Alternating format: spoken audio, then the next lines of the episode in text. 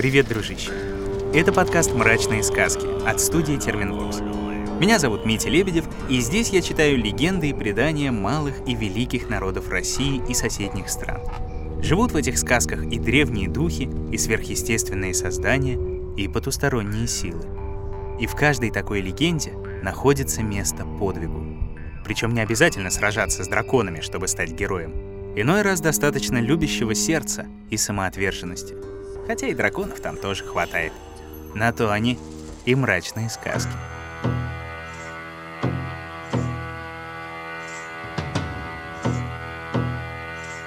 Сегодня будет финская сказка. И даже точнее не сказка, а настоящее предание. По всему миру живет больше 6 миллионов финнов. Большая часть, конечно же, в родной Финляндии. А в России их около 20 тысяч. И в основном они тоже недалеко уехали от родины и живут в соседних с Финляндией Карелии и Ленинградской области. Считается, что название «финны» пришло из древнегерманских языков, и означает оно «ищущие». Так изначально называли коренных жителей финских земель — саамов, о которых мы уже говорили в этом подкасте. Они вечно искали подходящие места для рыбалки, а потом это имя прилипло и к прибалтийским племенам, заселившим те земли позднее. Сами же они называют себя Суома Лайсет, то ли от искаженного Саамы, то ли от фразы Суома — земля болот. Финны — гостеприимный и обстоятельный народ. Из-за их подчеркнутой вежливости, медленной речи и привычки смотреть собеседнику прямо в глаза, попервой может стать неуютно. Но все меняется после первого же похода в баню. Финны, пожалуй, самые горячие поклонники сауны. В ней они очищают не только тело, но и душу. И как и среди народов России, баня выполняла еще и магические функции. Здесь рождались дети и умирали старики, здесь омывались перед венчанием и скрепляли узы дружбы. Магия живет в землях финнов с древности. Веками они почитали Укко, небесного повелителя молний, и покровительницу природы Рауни. А вместе с ними верили и в разных таинственных существ. Есть, например, в финских сказках такой замечательный зверь, как Туликиту — чернобурая лиса с огненным хвостом, который переливается холодными, но прекрасными цветами. И вот когда она бежит по небу, люди на земле видят северное сияние. Или есть у них хейси, то ли огромный небесный лось, то ли водный дух, мелкий проказник. Но, наверное, самый неприятный товарищ в финских легендах — Лемпо, лесной демон, меняющий обличье в зависимости от настроения. Может оберегать животных, и наоборот губить их. Может завладеть душой человека и приказывать ему, что делать. Раньше, до прихода христианства, его считали еще и духом любви. Хотя и тогда, и теперь, тоже если произошла в паре размолвка, виноват Лемпо. Но кто же еще? Вот как рассказывают финны.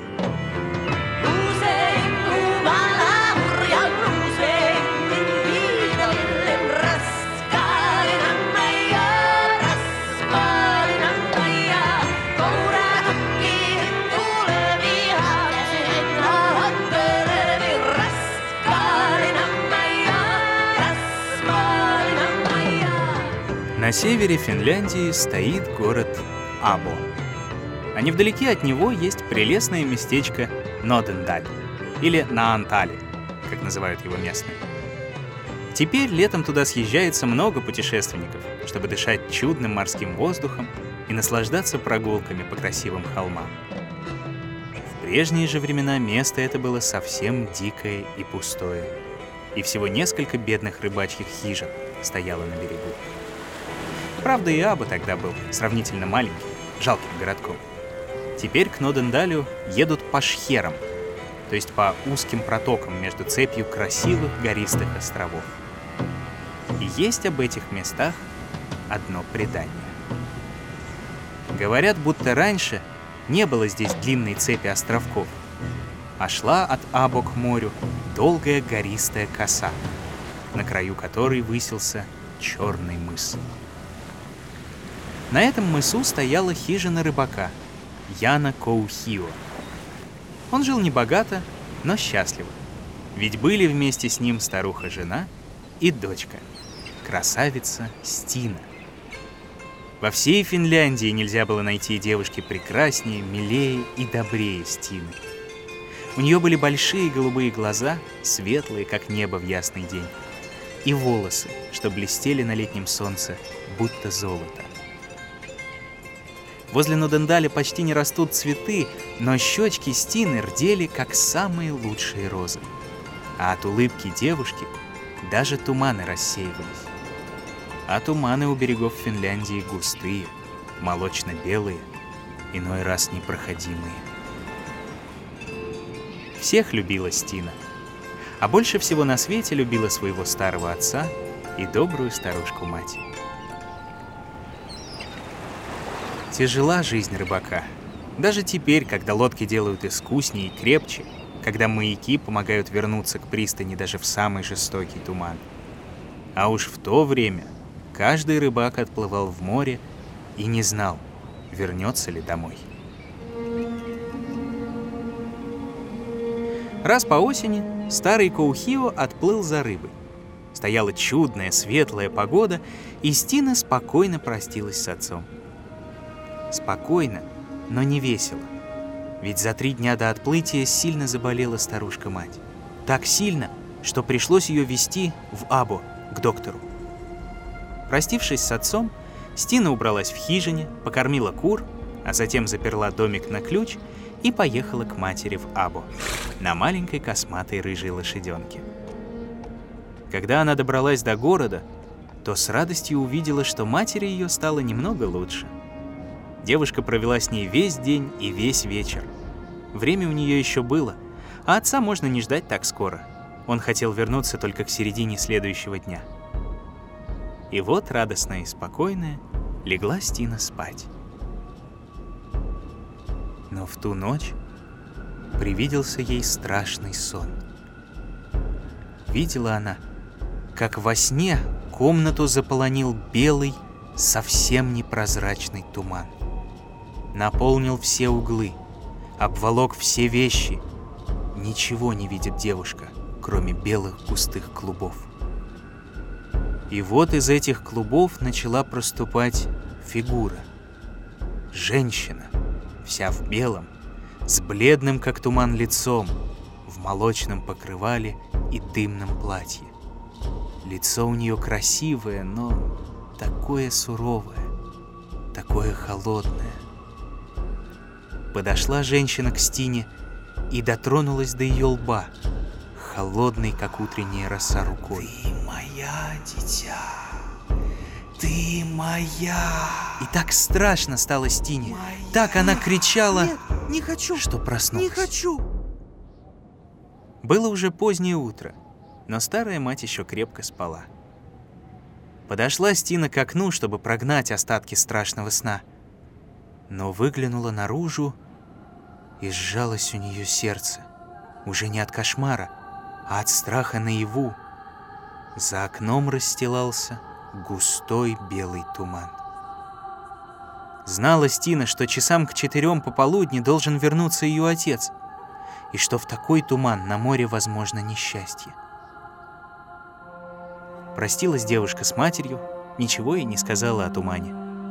Простилась с доктором, взнуздала свою лошадку и собралась в путь. Выглянул доктор на улицу, промолвил. «Э, «Но как же ты, Стина, в такой туман поедешь? Вон даже лошади легко оступиться. Ты погоди немного, вдруг солнце проглянет. Он с моря же ветер тянет, может, он и туман разгонит». «Нет, нет, страшно мне за отца, ведь в тумане он и берега не увидит. А если ветер усилится, то его лодки недолго разбиться о скалы, не удерживайте меня. Чувствую, что нужно мне ехать. Села она на свою рыжую лошадку и поехала по пустым улицам Абу. Шаг за шагом ступала лошадь. И хотя Стине очень хотелось поскорее вернуться в Нодендаль, но она не решалась подгонять ее. Вот кончились и последние дома. Стина очутилась за городом. Тут ей стало по-настоящему страшно. Повсюду стоял такой густой туман, какой она видела до сих пор только в том кошмарном сне. Не отъехав и 50 саженей от Аба, она вдруг заметила, что лошадка ее идет все медленнее и медленнее. и, наконец, совсем остановилась. «Но, но, милая, поехали! Ну давай, милая!» Закричала была Стина, но голос девушки оборвался. Дорогу ей загораживала высокая белая женская фигура, окутанная туманными покрывалами. Ног ее не было видно, они тонули в клубах тумана. Голосом ровным, глухим и холодным заговорила она со Стиной, и слова ее были холодны и жестоки. Морское течение несет лодку твоего отца к надендальским подводным камням. Его ослепил туман, он не знает, куда ее направить. Он заблудился, он гребет изо всех сил, разгоняет лодку, и в этом его погибель. Скоро острые края подводных камней пробьют ее дно. Лодку наполнит вода, и никто не услышит крика рыбака. Другие не придут на помощь, не вытащат лодку. В этом тумане никто не найдет твоего отца. Даже тело его поглотит пучина. Кто ты? И зачем ты говоришь такие ужасные вещи? Кто ты? И если ты все знаешь, если все видишь, значит, можешь и спасти моего отца. Спаси его, молю тебя. Если ты это сделаешь, я исполню все, что ты велишь. Я королева тумана. Я приходила к тебе во сне, чтобы подготовить тебя ко встрече со мной. У тебя щеки розовые, как розы, а посмотри на мое лицо. Оно бело, как утренний туман. У тебя волосы золотые, а мои совсем бесцветны. Твоя улыбка разгоняет мглу, а я могу только хмуриться. У тебя теплое живое тело, а мое холодно, как роса. Во всей Финляндии нет другой такой девушки, как ты. Согласись навсегда остаться со мной, никогда больше не возвращаться к отцу и матери — Согласись скользить легкой тенью, Тенью бесцветной и холодной. И тогда твой отец спасется. Я разорву туман перед ним. Он увидит опасность.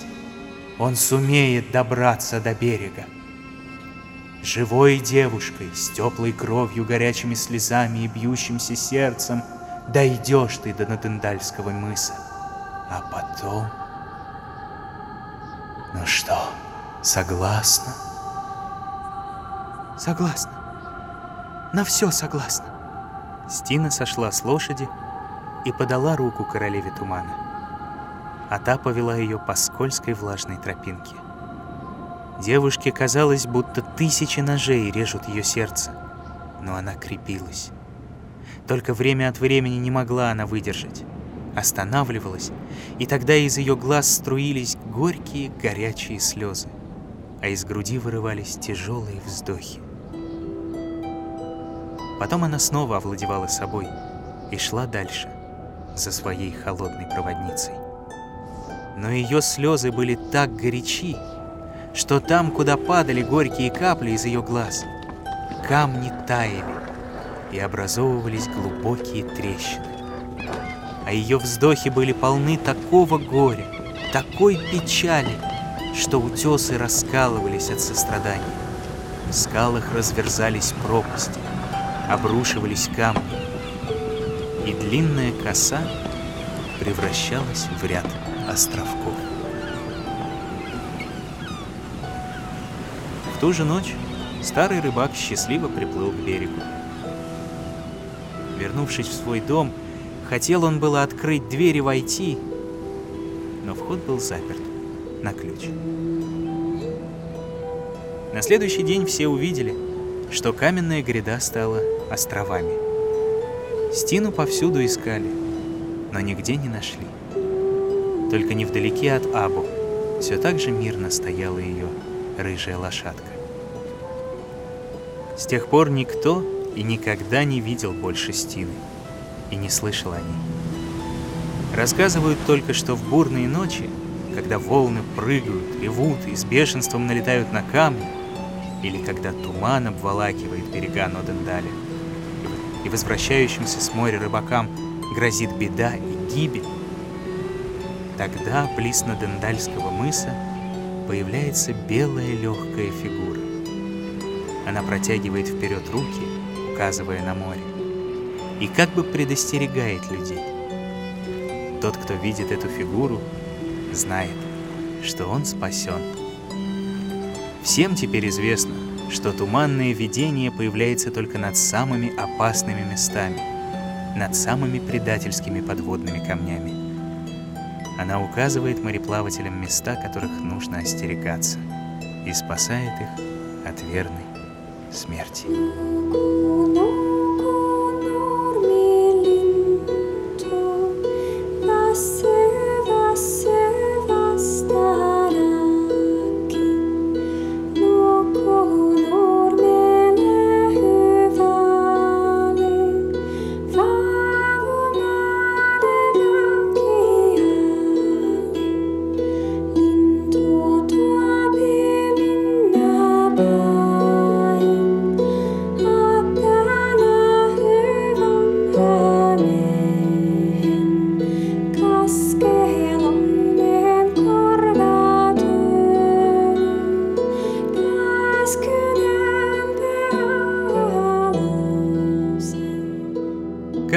Дружище, грустный у этой сказки конец?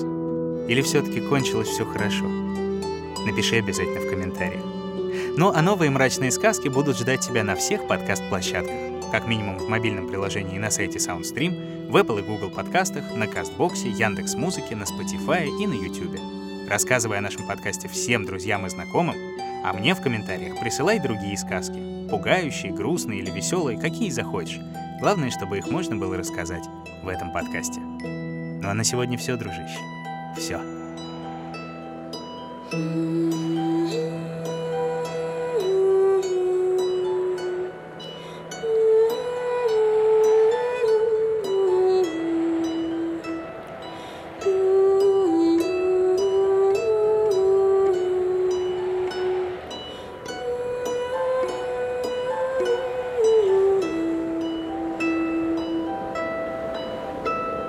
Находил и читал сказки Дмитрий Лебедев.